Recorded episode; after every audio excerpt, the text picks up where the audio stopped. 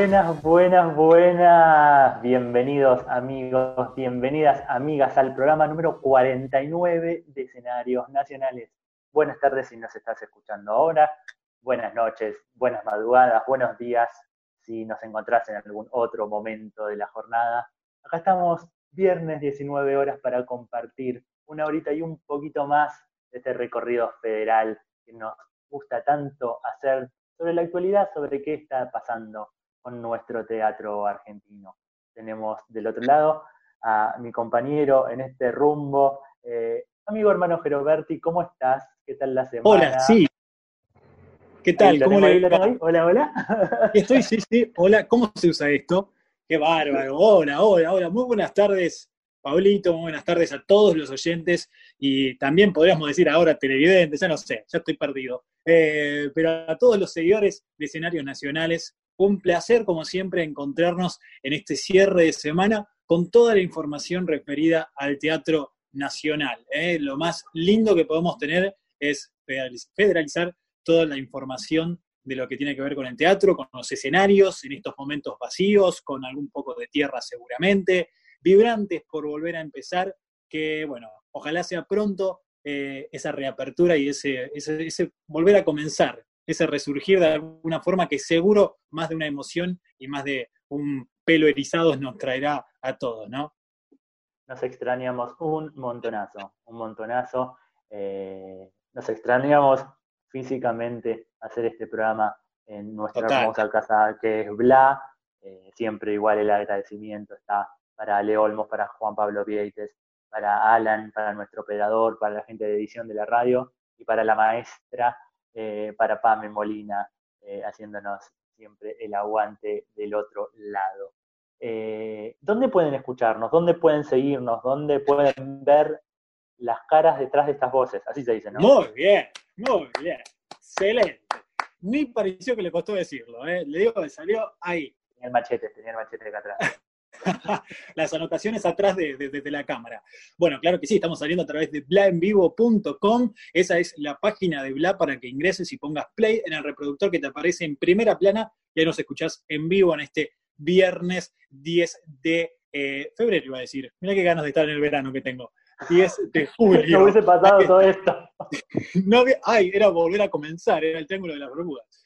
Eh, bueno, sino también estamos a través, obviamente, de las multiplataformas que nos brinda Bla para poder escuchar el podcast o el programa ya emitido a través de Spotify, de, Spreaker, de Radio Cat y un montón de otras plataformas que vas a ver si scrollas hacia abajo. Eh, ves ahí cómo podés escuchar el programa y coleccionarlo también, como hemos dicho tantas veces, que nos encanta que descargues el programa y que se escuche eh, en, toda, eh, en todo el país, en todo el planeta también, porque obviamente hemos tenido también mensajes de otros países vecinos que nos han escuchado tras este método. Y si no, estamos en YouTube saliendo ahora también en vivo.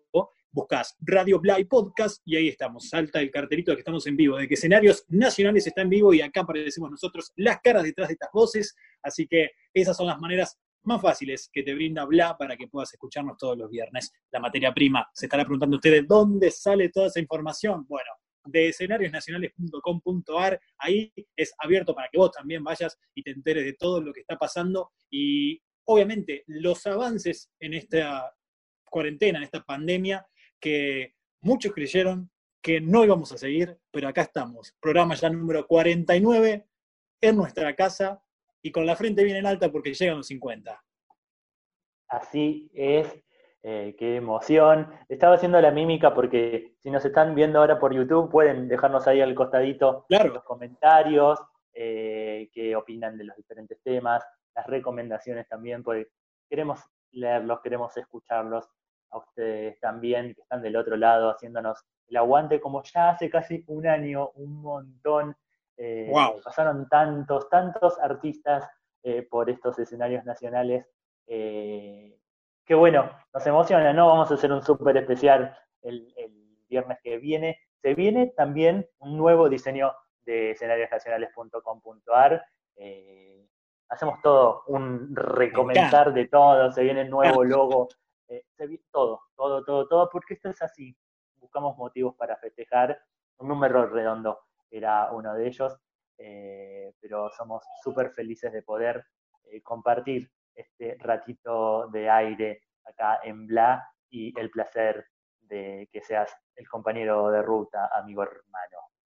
Obvio que sí, obvio que estoy muy también feliz de ser parte de Escenarios Nacionales Radio y también les quiero decir que donde más contacto tenemos es a través de las redes sociales, así que obviamente nos pueden seguir, ¿eh? no se olviden, arroba escenarios nacionales o sino también en Facebook escenarios nacionales para que ahí vayan enterándose de todo. Eh, nos sirve mucho, nos hace muy bien recibir eh, el aguante de la gente, el aguante de, quienes siguen escenarios nacionales por sus noticias, por su buena onda, por, un montón de, actividades que se pueden realizar dentro de la página. Por ejemplo, si querés empezar algún eh, curso teatral o, de dramaturgia o lo que sea, encontrás dentro de escenarios nacionales. No es solamente, digo, información, sino también es data para poder hacer lo que te gusta en esta cuarentena y en estos, en estos momentos tan, tan extraños para la vida normal. Así que, nada, un placer como siempre ser parte de esto.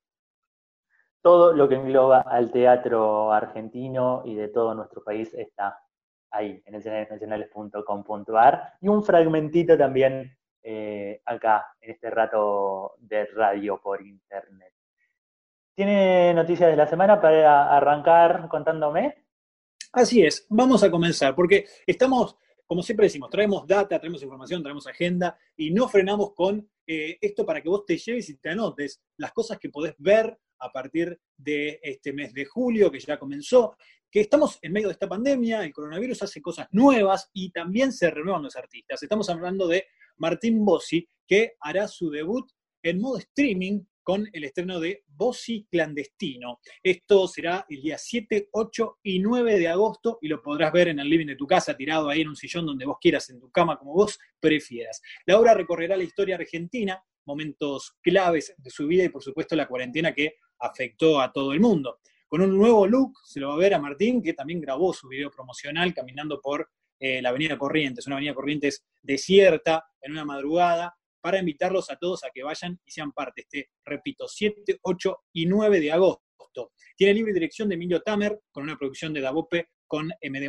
a todo lujo. ¿eh? Habrá también transmisión con tres cámaras, luces, sonido de última generación. Durará una hora exactamente para quienes quieran eh, disfrutarlo. Y desde la prensa comunicaron que se despliega un espacio subterráneo, ahí donde vas a realizar esta, este, digamos, esta hora de arte Martín Bossi, un espacio, entonces, como decíamos, subterráneo, acondicionado especialmente para la ocasión, para un show de monólogos, canciones y un desfile de personajes creados por el showman, que son parte de su vida claramente, y también de la vida de nosotros, de los argentinos, que estamos hoy en esta situación. Las entradas las pueden adquirir en plataforma tickethoy.com. Así que ahí está toda la información para que en agosto te vayas preparando para lo nuevo de Martín Bossi. Bossi no defrauda, es un tremendo showman, no estoy diciendo nada nuevo. Eh, me voy a acordar siempre ese final de, creo que era el Big Bang Show o alguno de los últimos espectáculos, donde hacía del entrañable querido Negrito Olmedo y Javier eh, Carna, así se dice, me agarró Carna, eh, hacía de Javier Portales, ¿no? Y hacían todo eh, el sketch de Borges y Álvarez, su clásico sketch de los dos juntos en ese sillón charlando cosas de actualidad, y terminaban caminando por el medio del teatro que iban juntos, volvían juntos a la gran avenida Corrientes y se iban en el medio del pasillo, súper emotivo, porque estaban muy bien los dos, muy bien los dos. Martín Bossi tiene unas invitaciones espectaculares, algunos mejor, más logrados que otros, pero siempre de buena calidad, pero eh, Alberto Olmedo le sale perfecto.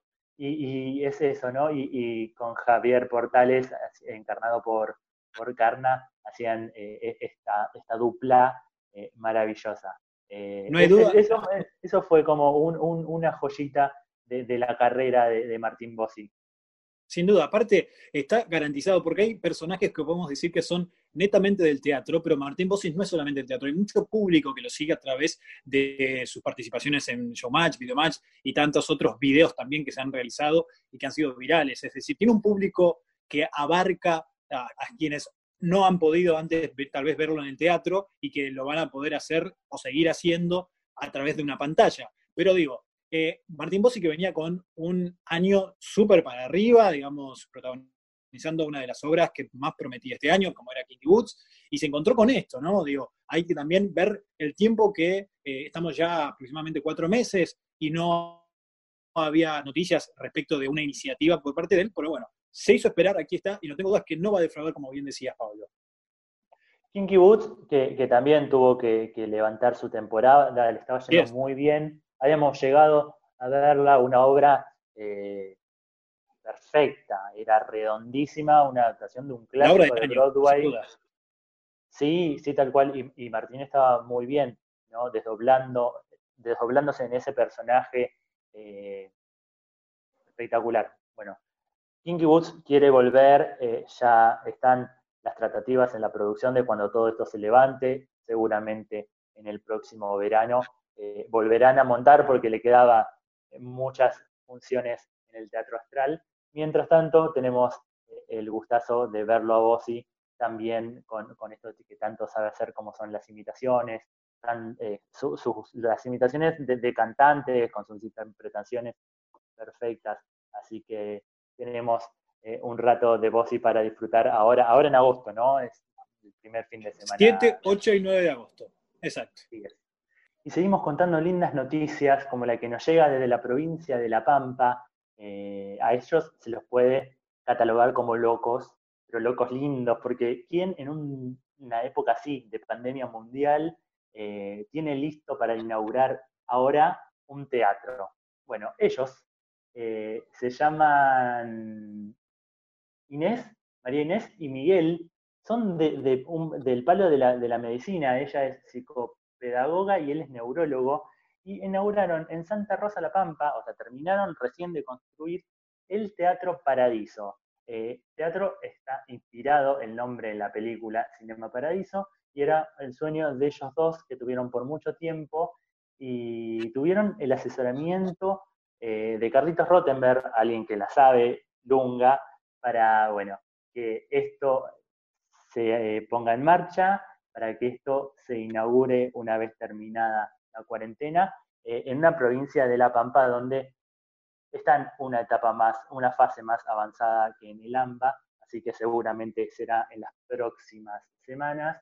Eh, Súper bienvenido, les brindamos desde acá eh, esta, esta iniciativa que arrancó en el 2009. Ellos empezaron a construirlo, el teatro, sin tiempos, ¿no? De, para cuando sea, para cuando lo terminen, porque querían dejarles a los vecinos de la ciudad de Santa Rosa un espacio nuevo para que aquellos grupos eh, provinciales o los eh, elencos nacionales que están en gira vayan a que vayan a su ciudad tengan un espacio. Terminaron siendo la sala más grande de la provincia.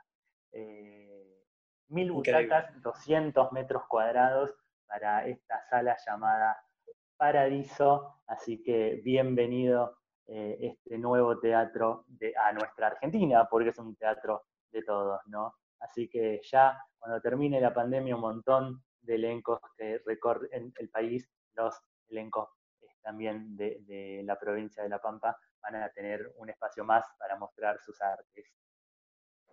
Imagínese qué lindo sería el día de mañana por alguna gira, por algún eh, festival, decir, estamos yendo a visitar el teatro que anunciamos que se había estrenado en cuarentena. Sería maravilloso que con escenarios nacionales podamos trasladarnos a La Pampa y decir, este teatro lo, lo comentábamos en las noticias hace unos meses atrás y hoy está funcionando realmente una hermosa noticia, porque eh, justamente no ser del palo y, hacer este teatro tan grande, porque estábamos hablando de 200 metros cuadrados, ni más ni menos, es, una, es una, un acto realmente desde el amor, desde las ganas y desde querer seguramente compartir con todos los vecinos obras que lleguen a, la ciudad y, poder, poder pasar un buen rato en un lugar que seguramente a partir de ahora va a ser histórico. Y por ahí lo que pienso es, estas cosas que nacen en medio de un clima hostil, como puede ser una pandemia, un aislamiento donde la gente está eh, este, en su casa, resurge o nace algo, algo cultural, es maravilloso. Seguramente lo van a contar en la historia a sus nietos, sin duda. Sin lugar, sin lugar a dudas. María Inés y Miguel cuentan la anécdota que pidieron una entrevista con Carlos Rottenberg, fueron con un plano, tuvieron una reunión de cuatro horas Rottenberg les dio unos tips que habrán sido bastante, bastante interesantes. y así se lanzaron a construir el teatro allá por el 2009 y hoy ya lo tienen casi terminado para inaugurarlo prontito. Eh, y, pensaba en esto que, decías de conocerlo. Eh, Viene como Dolina hace a veces sus programas de radio recorriendo eh, los teatros argentinos. Capaz el día de mañana se puede hacer un escenarios nacionales federal desde esas salas, ¿no? Se me ocurrió una idea. No lo descarto, grabame esto.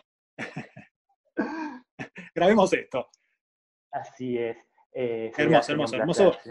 Eh, sería fantástico, sería fantástico. Además, digo, eh, de por sí estas noticias nos, hacen bien, ¿no? Porque estamos en un clima tan, tan complicado, tan, y, que se terminen estas cosas. Ojalá, ojalá haya muchas risas, mucho, mucho convivio, mucha gente dentro de ese teatro que hace más de 10 años que estaba en construcción y que llegó en medio de una pandemia, pero llegó, y eso es lo importante.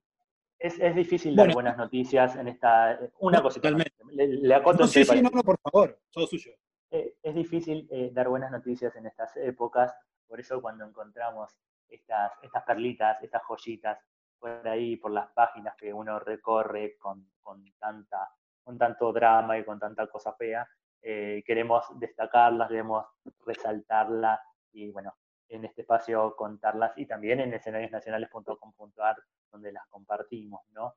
Eh, va a ser lindo charlar con ellos, con María Inés y con Miguel, así que prontito vamos a hablar con la producción para que se ponga a buscarlos y le podamos hacer vamos, vamos. para que nos cuente sobre todo esto. Hay muchas cosas por preguntar, eso, eso sí, eso seguro. Bueno, continuamos ahora sí con las noticias, con las novedades. Y esto también es una buena noticia porque es para, para el quehacer, para que quienes por ahí no, están teniendo la posibilidad o están en su momento quizá eh, ahora encerrados y sin saber qué hacer, bueno, eh, se convocan a jóvenes para aprender oficios teatrales. El Complejo Teatral de Buenos Aires el Centro Cultural Recoleta lanzaron esta convocatoria destinada al público joven de todo el país, así que es una muy linda noticia. Eh, se llama Manos en la Obra, está destinada a adolescentes de entre 13 y 17 años eh, de todo el país, ¿sí? y cuyo objetivo es brindar herramientas sobre oficios y saberes en las artes escénicas eh, a este sector que siempre es sensible ¿no? en, el, en el público. Fue una propuesta que estaba realizada en conjunto con el Centro Cultural Recoleta y la plataforma cultural Cultura en Casa, y proponía que un grupo de chicos y chicas se encuentren, se conozcan y desarrollen la puesta en escena de una obra de teatro clásico a lo largo de 10 encuentros. Esto sería una vez por semana. El 6 de julio pasado, es decir, el lunes, se cerró la convocatoria para este programa. Hubo chicos que se anotaron que querían este, sumarse a este proyecto y cómo va a ser el recorrido que van a tener para, para poder realizar esta hermosa iniciativa. Van a estar acompañados de un grupo de profesionales de distintas áreas teatrales que eh, obviamente van a buscar que esto que comentábamos anteriormente, que imaginen otros mundos, que haya, eh, que se puedan poner todos los sentidos en, lo que se haga, eh, resignificar las coordenadas de espacio-tiempo y muchas otras cosas más, inspirarse sobre todo. Y en cada encuentro los adolescentes que serán seleccionados trabajarán en grupos con un guía o una guía y, y, también un autor o una autora van a el proceso de creación y realización del proyecto. Esto se va a hacer a través de una plataforma digital, van a compartir, como decíamos anteriormente, encuentros semanales y, bueno, obviamente van a poder eh, volcar toda su imaginación, todo, su, todo ese, lado creativo de quienes se hayan anotados. Se van a conocer, para esto atención, para quienes se eh, pudieron inscribir, se van a conocer el 15 de julio quiénes son los aspirantes seleccionados y entre el 22 y 29 de julio se realizará el primer encuentro. Es decir, para llegar eh, ya al final de junio, de julio con una muy linda noticia a aquellos que participaron de esta hermosa iniciativa del Centro Cultural eh, Recoleta y además también del Complejo Teatral de Buenos Aires. Así que bienvenido, todo esto es una muy linda noticia para quienes eh, estaban con ganas de hacer, con ganas de también tener un apoyo por parte de una organización, por parte de un ente, que no sea algo tan independiente, ¿no? Digo que otra vez también volvemos a lo mismo, de esto de, que quizás no hay espalda o no hay quien te pueda digamos, acompañar en esta situación. Y los chicos aquí han encontrado de 3 a 17 años un lugar donde poder este, crear, volcar la imaginación y seguir para adelante cuando está todo frenado, ¿no? Seguramente se volverá a repetir si sale bien esta primera experiencia, eh, porque hay muchos adolescentes que quieren hacer, ¿no? Y que me imagino que encontrarse encerrados los debe tener un poco ahí. E, es una edad, eh, siempre decimos, también media clave para encender la llamita de las artes escénicas. Eh, capaz a muchos colegios secundarios le falta esto de, no sé, reforzar una, algún tema dado en alguna materia, con una obra de teatro, yendo eh, elencos a las escuelas. Así que está buenísima la iniciativa y esto que decías vos, Ger, que esté respaldado por el Complejo Teatral de Buenos Aires y el Centro Cultural, ¿no? Da también un marco, perdón, da, un marco también para de seguridad de alguna manera para quienes sabemos que están por ahí inseguros o, lo que sea, eh, más que nada hablando de los padres, ¿no? Porque vamos a una edad, obviamente, eh, donde hay algún tutor que obviamente ejecuta esto también eh, con el chico o con la chica. Entonces, digo, eh, da un poco de marco más profesional también, da un respaldo para que estén seguros de que es algo que busca desarrollar la creatividad de, aquel niño, aquella niña, chico, chica, que quiera, que quiera realizarse con eh, esto de las artes, ¿no? Así que, nada, es, enhorabuena, ojalá, ojalá se realice pronto otra y vamos a tener obviamente la, la noticia aquí en Escenarios Nacionales. Tengo otro pedido para la producción. A ver. Eh, charlar con algunos de, los de los adolescentes que participaron en, este proyecto para ver cómo fue. Así que tengo otro pedido. Anoto, anoto.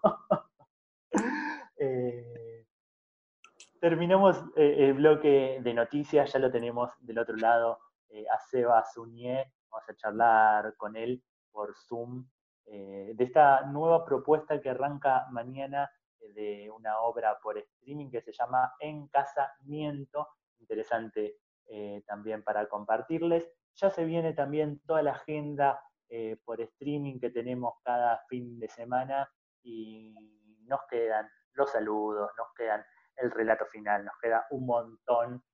Hasta las 8 de la noche, no, va a ser un poquito más seguramente programa 49 de escenarios nacionales. Escuchamos un poquito de música y ya volvemos.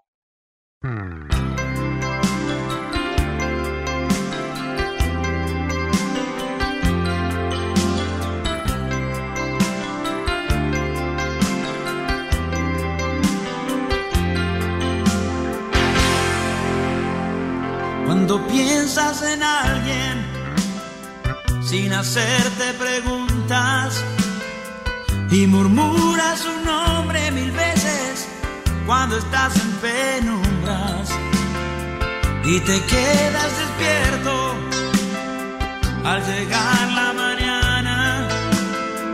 Puedes ver todo el cielo y el mundo sin abrir la ventana.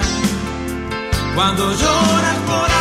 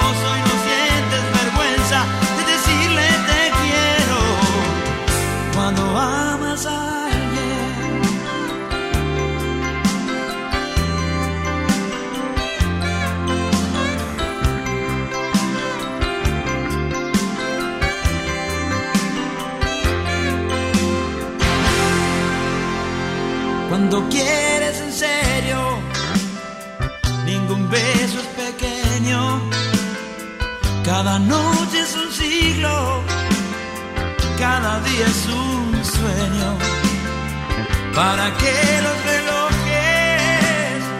¿De qué sirve hacer planes? Cuando llega esa linda locura, ya no escuchas a nadie.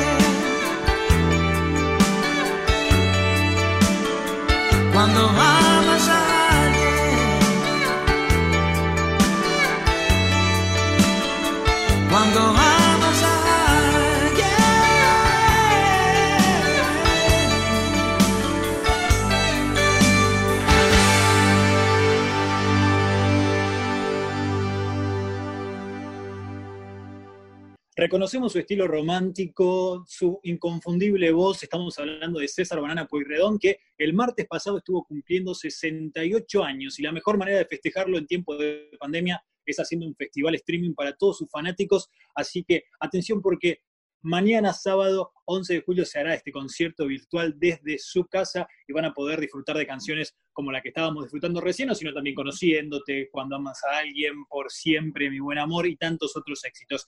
Las entradas se consiguen por Plateanet, así que si hay alguien que quiera disfrutar del cumpleaños y de este concierto, puede hacerlo a través de su casa, de la casa de César Banana Pueyrredón. Un clásico, un gran cantante, uno de esos referentes nacionales melódicos de los boleros y eso que enamoró a tantos. Eh, invitados todos entonces a disfrutar de César Banana Pueyrredón desde casa. Y ya lo tenemos conectado a él del otro lado. Eh, en estos tiempos de pandemia, tienen a muchos y a muchas creando cosas muy interesantes. Así es el caso de esta nueva experiencia por streaming que llega este sábado con En Casa Miento. No es teatro grabado, lo que se acerca un poco más al vértigo del vivo, ese que se extraña y nos gusta tanto. Vamos a charlar con uno de sus dramaturgos y directores, quien para mí tiene esa mirada sutil con la que marca la diferencia. Bienvenido Seba Unie al programa 49 de Escenarios Nacionales. Bienvenido. Bueno, muchas gracias Pablito, gracias Ger por la invitación. Perdón las luces Esta es la luz que tengo en este momento. Un cenital, parece. Que me deja, no, sí, sí, estoy viendo acá como la frente, ¿viste? cuando te dicen difuminado, la luz. Gracias por la invitación, eh, de verdad. Contento de estar acá. Un gustazo, cuando vimos la propuesta queríamos acercarnos a ella y charlar con vos. Hablamos con Alan Dolphin, a quien siempre le agradecemos la buena onda. Y acá, acá estamos para conversar un ratito. Eh, antes que nada, la pregunta que se volvió un poco eh, religión en estos días es cómo estás vos, cómo estás atravesando estos días de confinamiento. Y mira, eh, pasamos, yo siento que pasé por muchas etapas. Apenas arrancó esta cuarentena, ya por marzo, yo me lo tomé como una tranquilidad porque venía como muy, con demasiado trabajo, estaba un poco cansado, la verdad. Veníamos de hacer temporada con, con Delia, con eh, Caníbal, después una de microteatro, era como mucho. Entonces, al principio fue como, me parece raro, qué bueno, no, porque no es que bueno, porque hay una pandemia mundial, pero digo, esta, obligación de tener que estar en tu casa y no, no, hacer nada. Entonces, estuve bien, aparte, bueno, todavía tenía como, digamos, el trabajo se había generado, entonces había como un dinero para poder estar tranquilo, si quiere. Después cuando empezó a pasar el tiempo, se empezó a complicar un poco, mucho altibajo emocional, y ahora, la verdad que intentando adaptarnos a estos tiempos, eh, de esta nueva normalidad. Creo que bien, digo, ya como, ya como se saltó una etapa en la cual una, yo tuve una etapa como de abulia, no podía ni leer ni escribir ni nada, era como un ente. y ahora no, ahora, ahora escribo, dirijo, te estoy leyendo, te miro la serie, 800 eh, horas de Zoom por semana, que los ojos te quedan, viste. Así que ahora como un poco adaptado a esta nueva normalidad, porque también es, digo, un poco la que queda, no, no me puedo quedar tampoco haciendo la plancha. No, nos pasaba de que los días se hacían de goma, capaz al principio, y ahora no alcanzan. Ahora no alcanzan, totalmente. Creo que fue parte de la adaptación, ¿no? Digo, la adaptación de uno en, caer y tomar conciencia de lo que estaba pasando, porque es muy loco.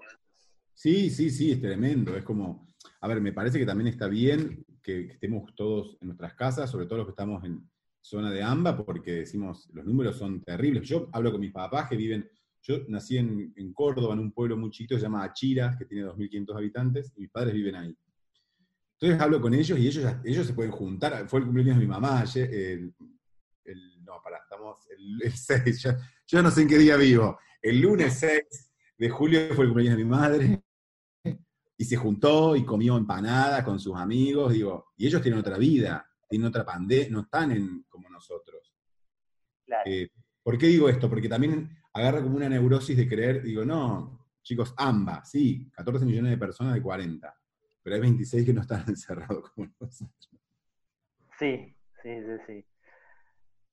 A lo que nos compete la nota, eh, e, e, esa creatividad se, disparó junto a Nacho de Santis en escribir esta experiencia.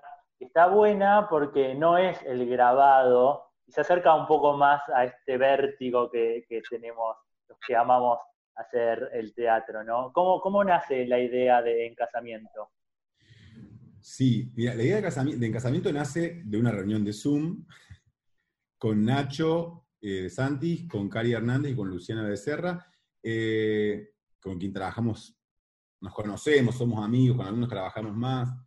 Y la verdad es que surge de una idea de NUN, de Cari, de Cari Hernández y Maru Belli, con los que más hablamos por, por NUN, porque, digamos, nosotros hablamos mucho de Elia en un el año pasado, después, y amamos ese teatro. Y la verdad es que si siguen cerrados mucho tiempo más, corren riesgo de cerrar. Entonces, hay que generar. Entonces ya hicieron el festival con el Kairos, tienen obras que son grabadas, que se ponen en, en vivo, y nos parecía que queríamos dar un salto más de que no nada más acceder a la obra filmada. Y surgió esto de encasamiento porque empezamos a tirar ideas de elencos de personas que estuvieran pasando la pandemia juntas, la, cuarentena juntos, gente que conocíamos, y a medida que íbamos hablando, Cari mandaba mensajes y, la gente decía que sí, o sea, como, bueno, queremos leer algo, cuéntenos, pero se iban sumando. Y así se logró como un elenco medio soñado, eh, Agustín Aristarán, Rada y Fermetili en el primer capítulo, el segundo Boyolmi y Carola Reina, el tercero Gustavo Garzón, Tamara, no, el tercero es Diego Gentile y Javier Marra, el cuarto Gustavo Garzón, Tamara Garzón y Gustavo Pardi, y el quinto los novios, Berenice Gandulo y Esteban Masturini. Empezamos a armar una idea medio loca de esto, gente que esté en su casa pasando la cuarentena juntos y que nosotros podamos filmarlos como estamos ahora así filmándonos con las cámaras, pero un pasito más, no todo a la cámara así dicho, sino gente actuando y diferentes dispositivos lo van, como televisión antigua, por así decirlo. Claro. Antes. Que, no se editaba, que era en vivo, digo, que se iban ponchando las cámaras.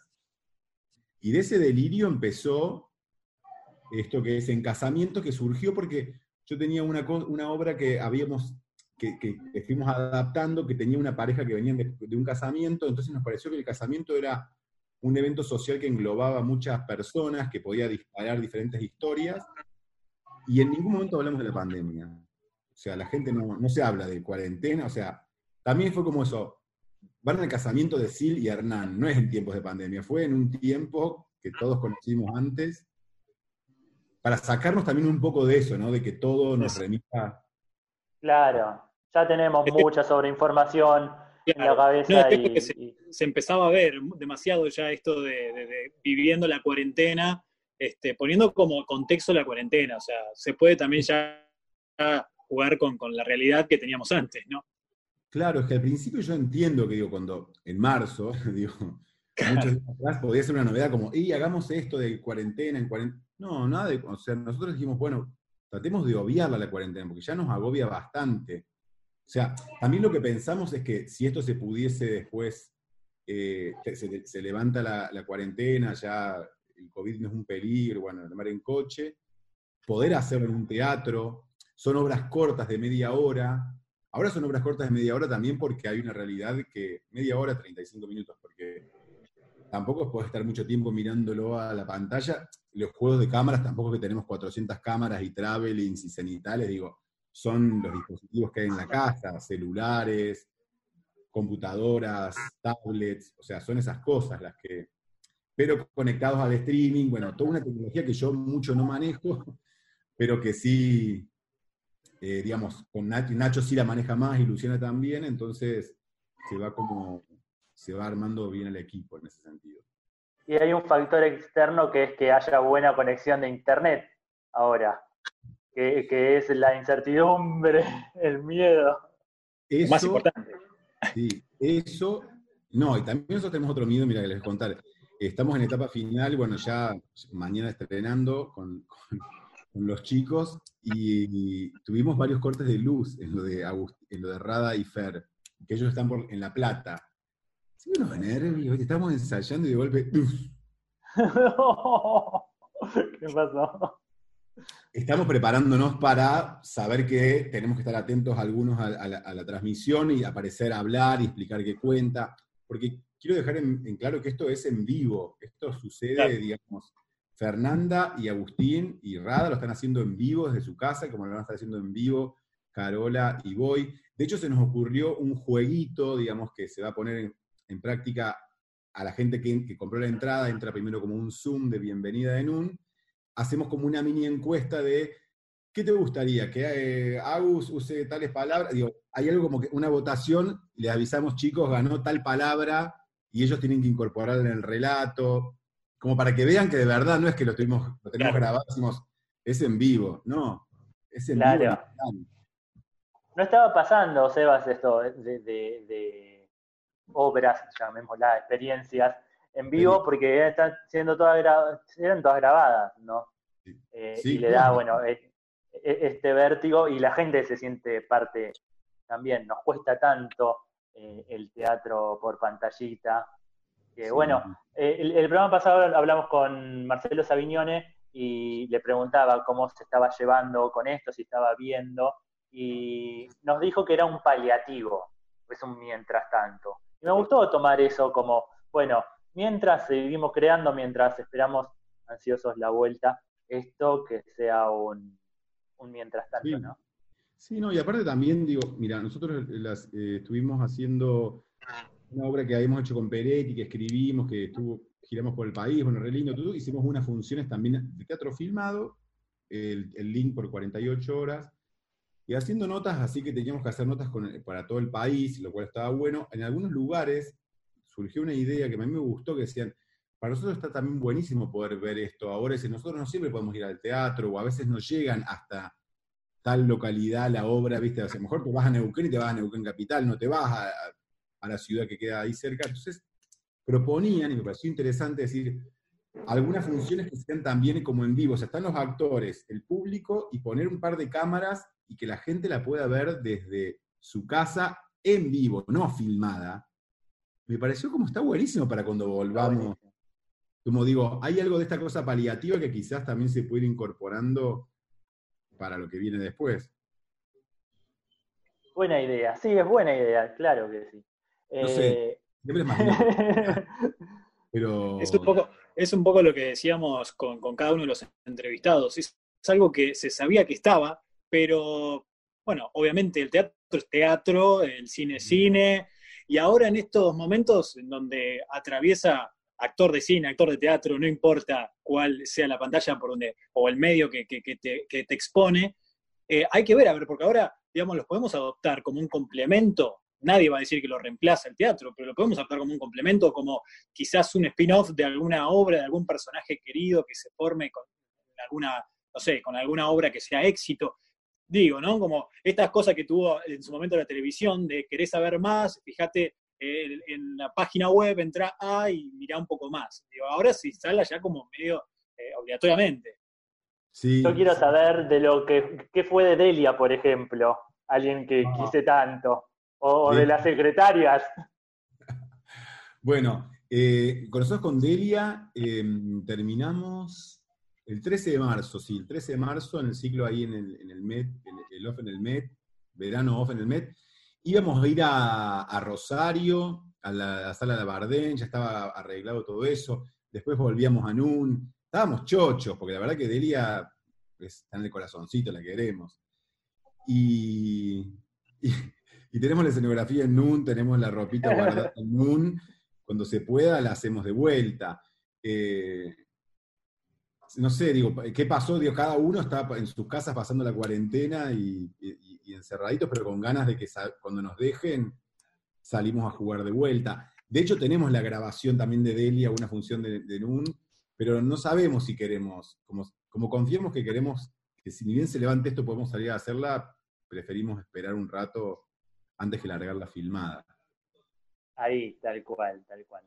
Porque eh, es eso, como ustedes dicen, es con hay, eh, del vivo, digo, ahí está la ceremonia de la gente, la gente se trasladó a ese lugar, entró, se sentó, se apaga la luz, eh, armamos entre todos la convención, digo, el, teatro necesita del público presente, armamos la convención de esta mentira, de esta ficción, la compramos, estamos respirando el mismo aire que las personas que lo hacen. A mí, para mí eso es teatro. A mí me pasó cuando fui a ver Delia que me tenté en ciertas partes muchísimo. Y sentía que el que estaba al lado se reía de mi tentada. Y eso pasa nada más eh, eh, en el ahí, en el aquí y ahora, ¿no? No, y también, por ejemplo, pasaba en Delia eso, gente que se tiende, se ríe mucho ahí, y, dos butacas allá, hay uno que lo está llorando. Porque en algunos momentos va a algunas partes más golpe fuerte, digo, no golpe bajo, de fuerte de, la vida, como la vida misma. Vos estás haciendo, tomando un mate y de golpe pasan las cosas. Y... Aparte también hay una interpretación, digo, que, se, que hay un resultado de ver la reacción de la gente. Digo, uno cuando se va de una obra, no solamente se queda con lo que vio, sino también con la, con la reacción de que, el, que tenía al lado, de, la gente en general. Digo, hay un, hay un cierto, ahí, una cierta medida de crítica en base a qué pasó también en la sala, en la parte de las butacas. Total. Bueno, mismo los actores ahí a veces... Ni hablar. Nosotros, veníamos de NUN, que amamos NUN, pero que, y después pasamos al Metropolitan, a la sala de arriba, digamos. Al principio los chicos decían, no funciona nada. Le digo, no, chicos, la gente se está cagando de risa. Le digo, pero pasa que hay una distancia. Antes estábamos acostumbrados que condensábamos en 12 metros de profundidad todo eso y ahora eh, nada, no existe esa cantidad de metros. O sea, son el triple. Entonces, eh, pero sí, es como, una es como una comunicación, es verdad. Que también estamos un poco nerviosos con esta, no nerviosos, con este, sí, expectantes de esta experiencia, porque nosotros la estamos ensayando como ensayamos una obra de teatro, más allá de que hay puestas de cámara y recorridos, digo esto en casamiento, el primero, la que estamos haciendo ahora. Eh, y hay muchas cosas que tienen humor, y entonces no sabemos cómo, nosotros en los ensayos, tipo, hacemos algunos ensayos por Zoom, que es más fácil que montar todo el aparato de streaming, y nos reímos mucho y ellos los escuchan, pero después digo, ¿cómo va a ser para ellos hacerlo y que no, está la respuesta? Aparte, Fernanda Metil y, Rada son dos grandes comediantes, tienen muy, muy preciso el timing del remate, ¿viste? Entonces, no sé cómo va a ser. Sí, porque... Tremendo, ¿no? Tenés el testeo de tiene, tiene esto, la comedia tiene esos tiempos también, ¿no? Que los grandes actores eh, le, vibran con, el público, con, la platea. Total, total, sí, que saben el pulso, que tienen el pulso y saben, por ejemplo, yo, yo, recuerdo que vos viste, vos la viste en el, en, el Met, ¿no es cierto, Pablito Adelia? Sí, sí. Andrés Paceri, la madre, tiene un nivel de timing. Digo, son todos maravillosos, tengo que decirlo, son para mí un elenco maravilloso pero tengo que reconocer que el nivel de timing que tiene Andrés Paceri para la comedia, para tirar el remate, el sobre el remate, el comentario por abajo y que funcione, es como que decís, ¿de dónde saliste? Sí, animal, sí. Bueno, que, volvamos pronto porque queremos verla de nuevo. Por lo pronto, eh, mañana a las 9 de la noche eh, en casamiento se compran por alternativa teatral, me parece que igual para mañana está todo agotado, ¿no? Sí, mira, te digo, el 11, o sea, mañana 11 todo agotado, 18 agotado, 25 estamos que quedan 10, o sea, que creo que queda para la última. Estamos viendo que si se llega a agotar así todo medio brutalmente, estas cuatro, ah, porque ese es muy importante. ellos hacen cuatro funciones, Fer y Agus, del capítulo 1, la novia, el colado y el ramo. En agosto viene Carola Reina y Boyolmi con la, madre, el tío y el vestido. En, septiembre vienen eh, Diego Gentile y Javi Marra con el primo, la anfitriona y el show. Bueno, todos tienen como una trilogía en, sus, títulos, pero lo que digo es que cada función, cada obra tiene cuatro funciones nada más. No hay, o sea, no hay más changüí, digo. Capítulo 1 y nos quedan ahora solamente para entradas para 25 y primero de, y de agosto. Si se llegan a zarpar mucho la venta, capaz que podemos poner un poco más, pero la idea también es mantener una cantidad de espectadores acorde a un teatro bar, que es quien produce el ciclo, quien, que se está haciendo cargo de que esto... claro. y, lo, que, lo que se puede es sacas una entrada y la ve toda la familia, así que es súper económico. Exactamente. Y el sistema es, bueno, sacas la entrada, después entras al Zoom de NUN, te damos la bienvenida, ahí se pasa a ver el espectáculo, después se vuelve como un saludo virtual, explico todo eso, también para poder explicar, porque, me, por ejemplo, mi mamá me dice, saqué la entrada, ¿y ahora qué hago? ¿Dónde la veo? claro. o sea, seguimos teniendo un poco de la virtualidad. La primera vez que el teatro viene con instrucciones, ¿no? no sé cómo, cómo ver. Exactamente. Sí, que estamos tratando justamente de eso, de que sea bien lógico que entras al link y los mismos links te van llevando a donde tienen que llevar. Pero bueno, gracias por este espacio, gracias por acompañarnos y sí, mañana ya estamos... Mucha, mucha merd. Gracias. Que sea una muy buena experiencia. Después más adelante seguiremos charlando para ver cómo fue. Seba, es un placer charlar con vos siempre. Eh, nada, escenarios nacionales es también de ustedes y siempre tuviste la buena diferencia en darnos entradas para sortear eh, para las obras, así que es, es mutuo eh, este espacio. Bueno, muchas gracias Pablito, gracias Ger, gracias. Muchas gracias. Gracias Escenarios Nacionales por este lugar por apoyar también la cultura independiente, eh, toda la cultura teatral y bueno, estar, eh, hasta fin de año habrá mucho de encasamiento, que también tiene un juego de palabras ahí interesante, porque es un casamiento y un casamiento, bueno, porque los actores están en su casa. Eh, hasta fin de año va a haber un casamiento, así que nada, los invitamos cuando quieran venir a verla, nos dicen, no sé cómo se hace, porque yo, antes te podía decir, te dejo la entrada, ahora no sé cómo se dejan las entradas. Hablamos, con Ale, hablamos con Ale y todo. Yo ahí en esa parte me siento que no aprendí nada. Hay gente que aprendió a editar, no aprendí nada en la cuarentena. es raro acreditarse virtualmente, sí. Mientras no se hackee, mientras no se hackee, está todo bien. Claro, tal cual, eso. Sí. no nos hackee. No nos hackee. suerte, suerte con la muela Ay, sí, gracias. Que, que, mañana haya luz en la casa de Fer, Metili y de Rada y que salga una hermosa función. Larga vida en casamiento. Bueno, muchas gracias. Gracias por la invitación. Muchas gracias. Estén muy bien. Estaba Seba Zunier, director y dramaturgo de En Casamiento. Mañana arranca a las 9 de la noche esta nueva experiencia por streaming. Nosotros ya volvemos con toda la agenda para hacer este fin de semana, un par de recomendaditos más y la última, el último ratito, el último bloquecito de este programa 49 de escenarios nacionales.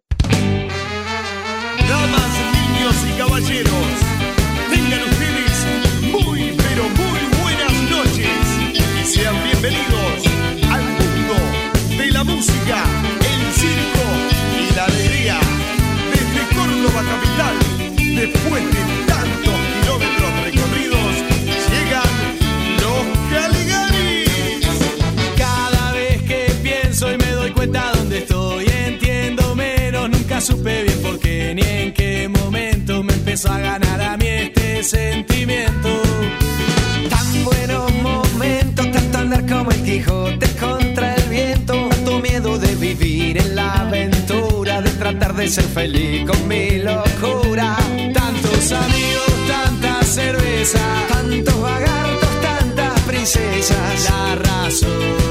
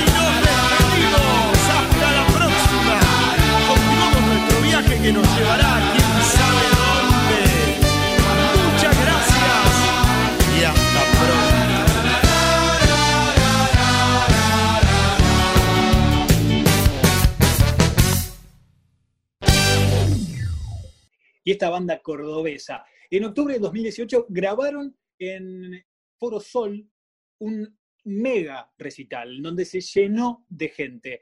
Ahora ellos decidieron, estamos hablando de los Caligaris, decidieron hacer vía streaming este show con interacción propia, es decir, ellos van a estar también ahí interactuando con quienes, los fanáticos que se conectan para ver cosas inéditas de este show que fue en el año 2018, van a estar ahí también para hacer eh, algunos comentarios y que no se sientan tan alejados con en el tiempo y tampoco en el contexto. Así que una linda iniciativa para aquellos que eh, puedan disfrutar de esa gira Espíritu Payaso que se llamó de esa manera en ese entonces, ahora también desde tu casa con los parlantes al máximo, disfrutando de, obviamente, todo esto que traen los Caligares. Esto será mañana, sí, atención, mañana entras en bit.ly barra espíritu payaso y ahí podés obviamente entrar a, a ver y a delirar con estos grandes artistas cordobeses que traen circo, traen diversión, traen buena música y canciones pegadizas como kilómetros que escuchábamos recién. Así que la eh, invitación ya está hecha, ¿eh?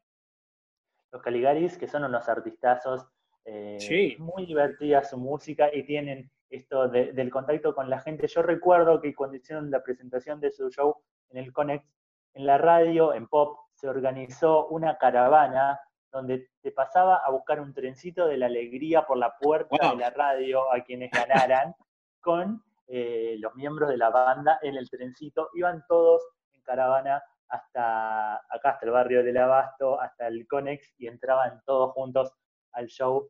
Fue muy divertido lo que hicieron y esto no que, Aparte- que tienen ellos de la cercanía con, Sí. con la gente. Son gente de circo y eso lo cuentan siempre cada vez que, tienen su show.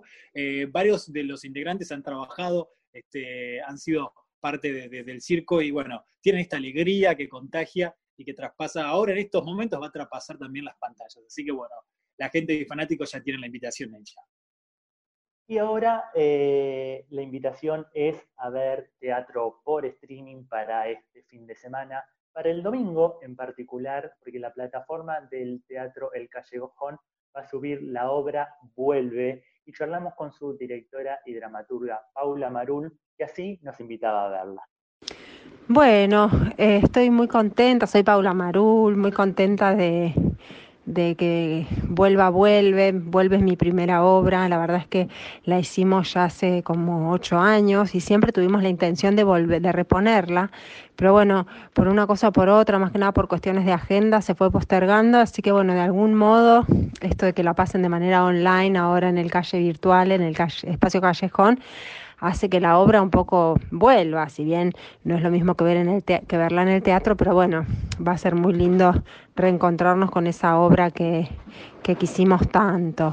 Eh, bueno, la obra habla un poco de una chica que, que se va de su pueblo, eh, a la capital y, su vínculo con su hermano. Eh, y bueno, habla un poco de eso, de volver a las raíces, de reencontrarse con ser uno mismo. Tiene como una segunda bajada del título que es uno no es lo que recuerda, sino lo que pudo olvidar. Habla un poco de eso, de las cosas que uno, que conforman la identidad de cada uno y que, bueno, lo bien y lo necesario que hace, lo bien que hace lo necesario que es a veces recurrir a ese pasado por más de que haya que por ahí eh, pulirlo, sacarle algunas hojas marchitas si fuera un árbol. Em, bueno, voy a nombrar a los actores que son María Marul, que es mi hermana, eh, Fede Busso, Melissa Freund, Flor Breyer y Juan Grandinetti. Ese fue el elenco original y las filmaciones de la última función, así que estábamos todos muy conmovidos eh, por la obra también. Pasó Valerita Correa reemplazando a Flor y Rodriguito Noya reemplazando a Juan.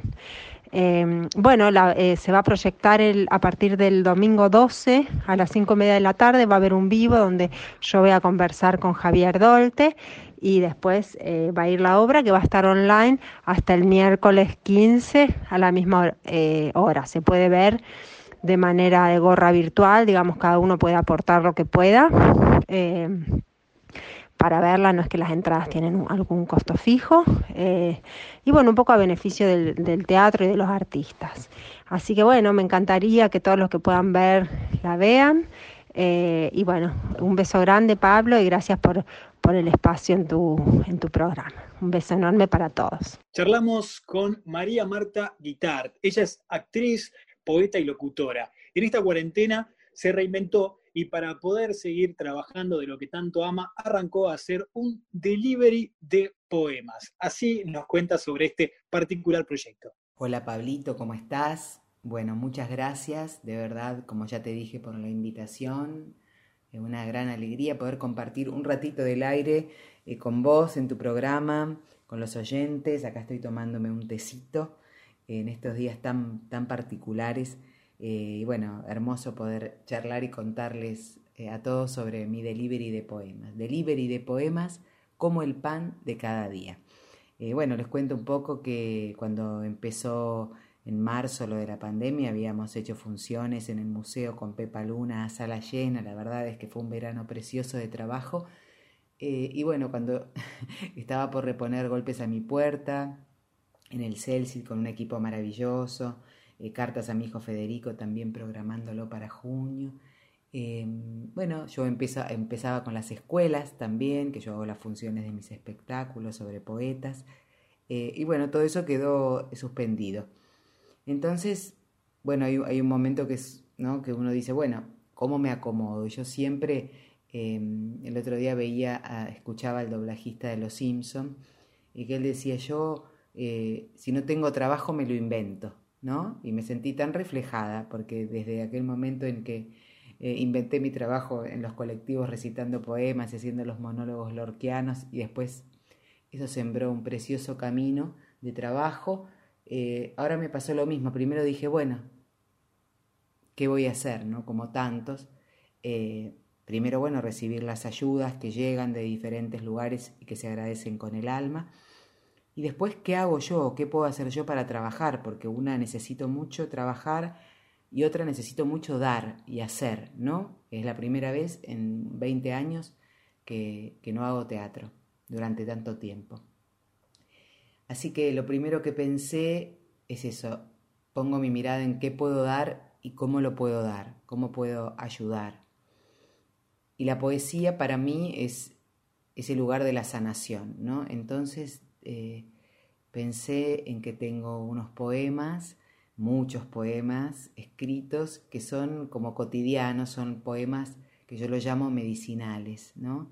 Porque cuando uno nombra, nombra la fe, nombra la esperanza, eh, nombra la alegría, se emociona, eso es sanador, ¿no? Es transformador, como el teatro, por eso yo hago teatro y vamos al teatro porque yo creo que es un hecho realmente transformador. Yo he ido, ah, no, como en cuatro patas a veces a ver un espectáculo que sabía que me iba a transformar y me iba a cambiar eh, casi al rumbo, digamos, ¿no? Entonces por eso también es que pongo todo mi amor en el trabajo como actriz. Así que pensé en, en grabar mi propio audiolibro que se llama Otros Aguaceros, Poemas Medicinales.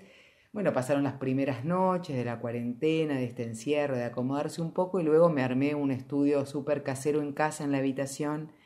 Traté de acustizarlo lo mejor que pude y una noche entera grabé los 16 poemas, hice la gráfica, todo y bueno, después lo publiqué en las redes y empecé a trabajar con eso y a venderlo y a ofrecerlo y a regalarlo también a gente que me escribía y que lo quería y que lo necesitaba y que lo iba a hacer bien y por supuesto ahí estuvo el libro y estará quien lo necesite y no pueda porque también eh, si bien es a un valor súper accesible eh, también pienso en eso, ¿no? Bueno, que estamos todos en la misma y es un momento este tan particular eh, que hay que ayudarnos desde el lugar de lo que cada uno tenga. Eh, así que empecé con el audiolibro muy feliz, muy emocionada, porque la verdad es que era algo diferente. Si bien yo vengo con la poesía trabajando y publico en Facebook y todo, y tengo muy, linda recepción, la verdad es que fue muy emocionante y es muy emocionante como el público que me sigue en el teatro y que va a ver las cosas que hago vuelve a acompañarme y, no y vuelve a recibirme de esa manera como apostando también a toda la tarea de, de una vida, de un montón de tiempo, así que eso también fue como un abrazo. Una hermosa voz, una propuesta muy original para hacer un regalo o regalarse. María Marta Guitar nos sigue invitando a su delivery de poemas. Y después, em, en esos días también me apareció, vea lo de delivery de acá, delivery de...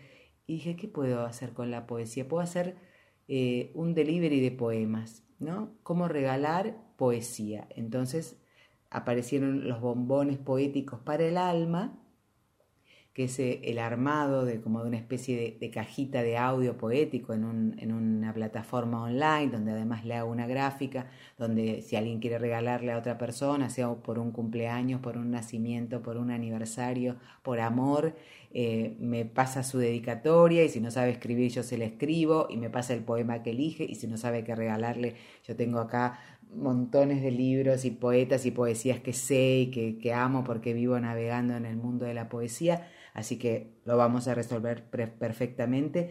Y la verdad es que lo que pasó es que me sorprendió muchísimo que la gente lo está recibiendo.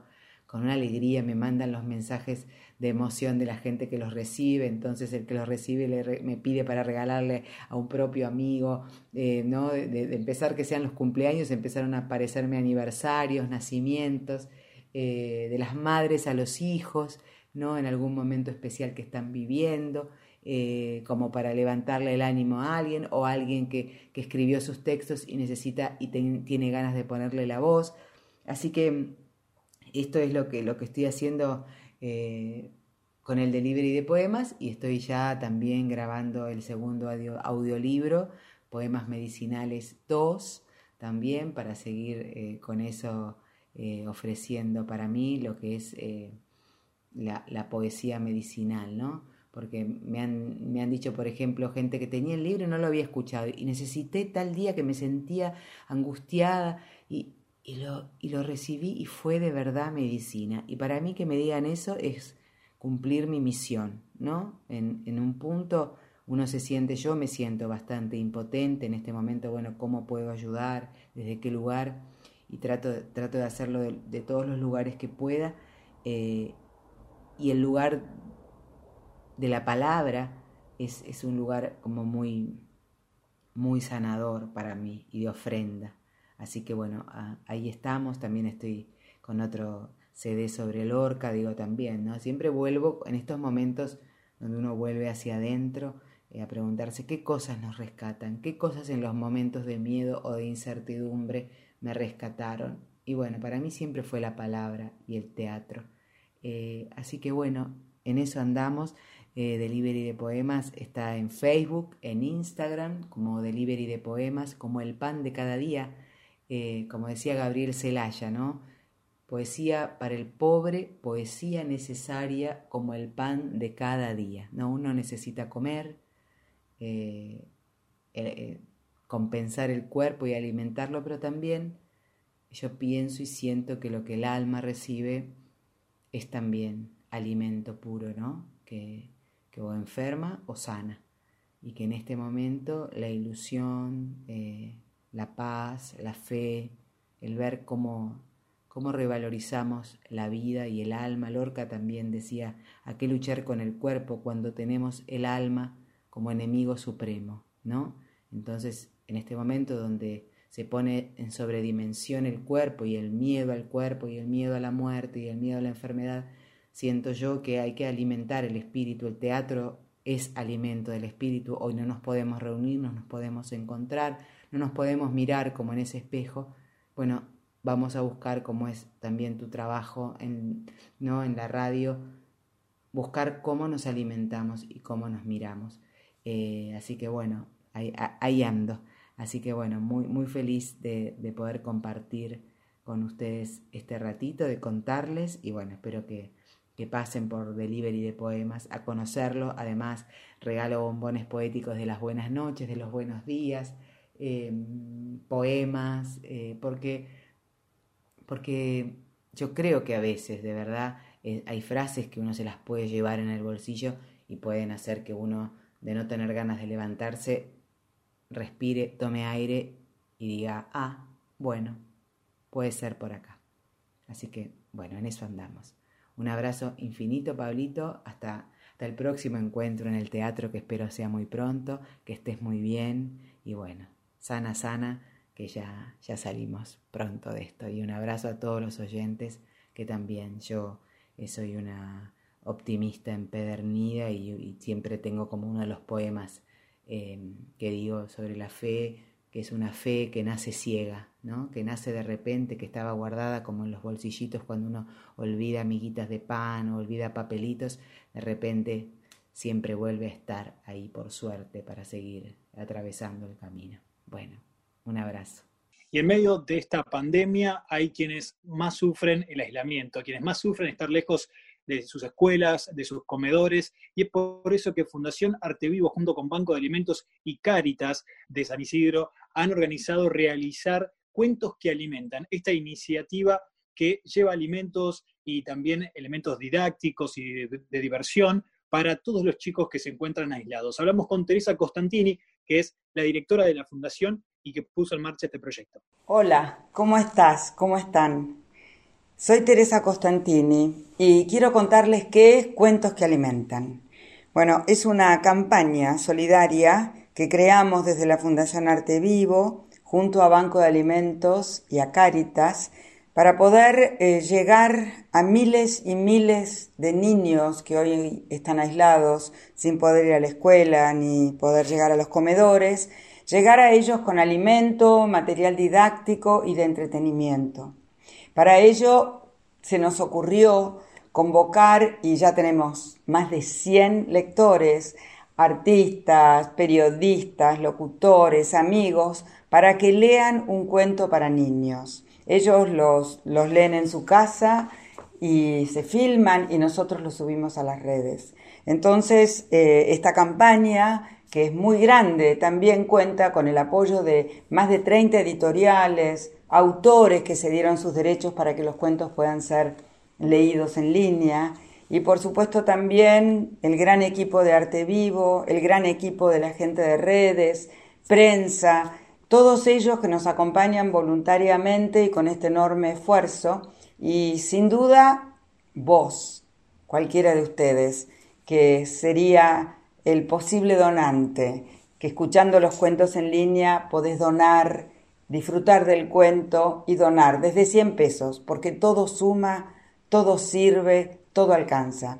Estamos además muy felices porque la campaña ha sido un éxito. En este primer mes ya hemos podido llegar a casi 9.000 niños.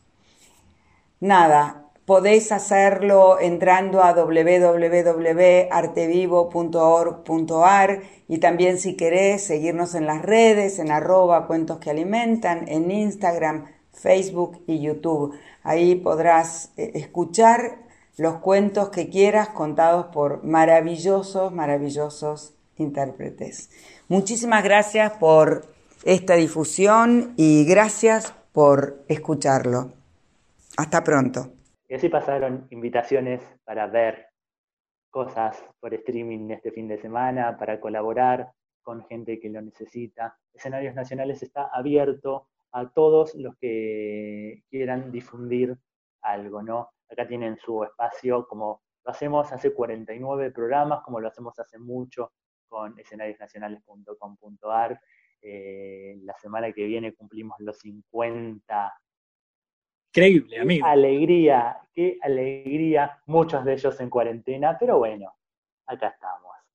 Eh, nos vamos despidiendo, vamos cerrando este hermoso programa. Pasó un montón, tuvimos eh, para compartirles como ya los tenemos acostumbrados. Nos queda corta una hora, ya se está pasando un poquito más. Eh, es un gustazo eh, estos recorridos juntos. Gracias, como siempre, amigo. Gracias a la gente de Bla. pero necesito saber cómo va a estar el clima para este fin de semana. Pensé que te estabas olvidando del chico del clima. Ya me estaba asustando. No, por favor. Ya me estaba asustando. Mire, vamos a tener temperaturas mínimas de 8 grados durante el fin de semana. O sea, mañana sábado, pasado domingo, 8 de mínima, se instala y se queda ahí. Hemos tenido lluvias, hemos tenido eh, fríos de, muy baja temperatura en lo que pasó de esta semana, pero bueno, se instala en 8 grados la mínima, cielo nublado durante el fin de semana, no vamos a ver mucho el sol por momentos nada más, así que cuando lo veas, escapate si tenés una terracita, si tenés eh, algún patio, si estás en tu casa y aprovecha a, chupar un poco de luz eh, para no encerrarte y abrir también, como siempre decimos, ventilar. La máxima va a llegar a 16 el día de mañana y el domingo va a ser más frío porque va a llegar a 11 grados la máxima, así que vamos a estar ahí con clima frío de invierno, como ya sabemos que estamos, pero bueno, nada, llevarlo con la mejor eh, en estas eh, épocas de pandemia y además bien abrigados. No queremos, como siempre decimos, que se enfermen y que tengan que recurrir a un hospital o alguna clínica eh, en estos momentos tan críticos para el área de la salud. Así que bueno, ahí está, el clima en estos dos días siguientes. Así es, abrigarse, a cuidarse, que estamos teniendo unas jornadas muy frías también. Gracias a todos por estar del otro lado. Escenariosnacionales.com.ar es la materia prima de todo esto. Nos reencontramos en la semana, en las redes, de 24-7 en realidad es la red. La semana que viene a las 7 de la tarde acá. Eh, gracias, amigo, otra vez. A vos, amigo. Un beso grande a toda la, la, gente que nos escucha y que nos sigue de todos lados y que nos apoya en esto y que obviamente está ahí dándonos fuerza para seguir en cuarentena pese a todo, llevando un poquito de información, de alegría y, bueno, teniendo testimonios de gente que, hace el teatro argentino. ¿eh? Así es y nos encanta. Eh, nos despedimos de este programa 49 con un fragmento de una obra de Patricia Zangaro. Escuchamos en voz de Ger eh, Libertines, un fragmento de Libertines. Cuídense, sean felices y viva el teatro. Chao. Nos sentábamos juntos en la escuela. Me pasaba machetes cuando teníamos examen porque sabía mucho de literatura, de historia. Yo lo admiraba, porque iba al colegio con el poncho colorado y aunque lo amonestaran no lograban sacárselo. Un día enfrentó al profesor de geografía, que era el terror de los alumnos.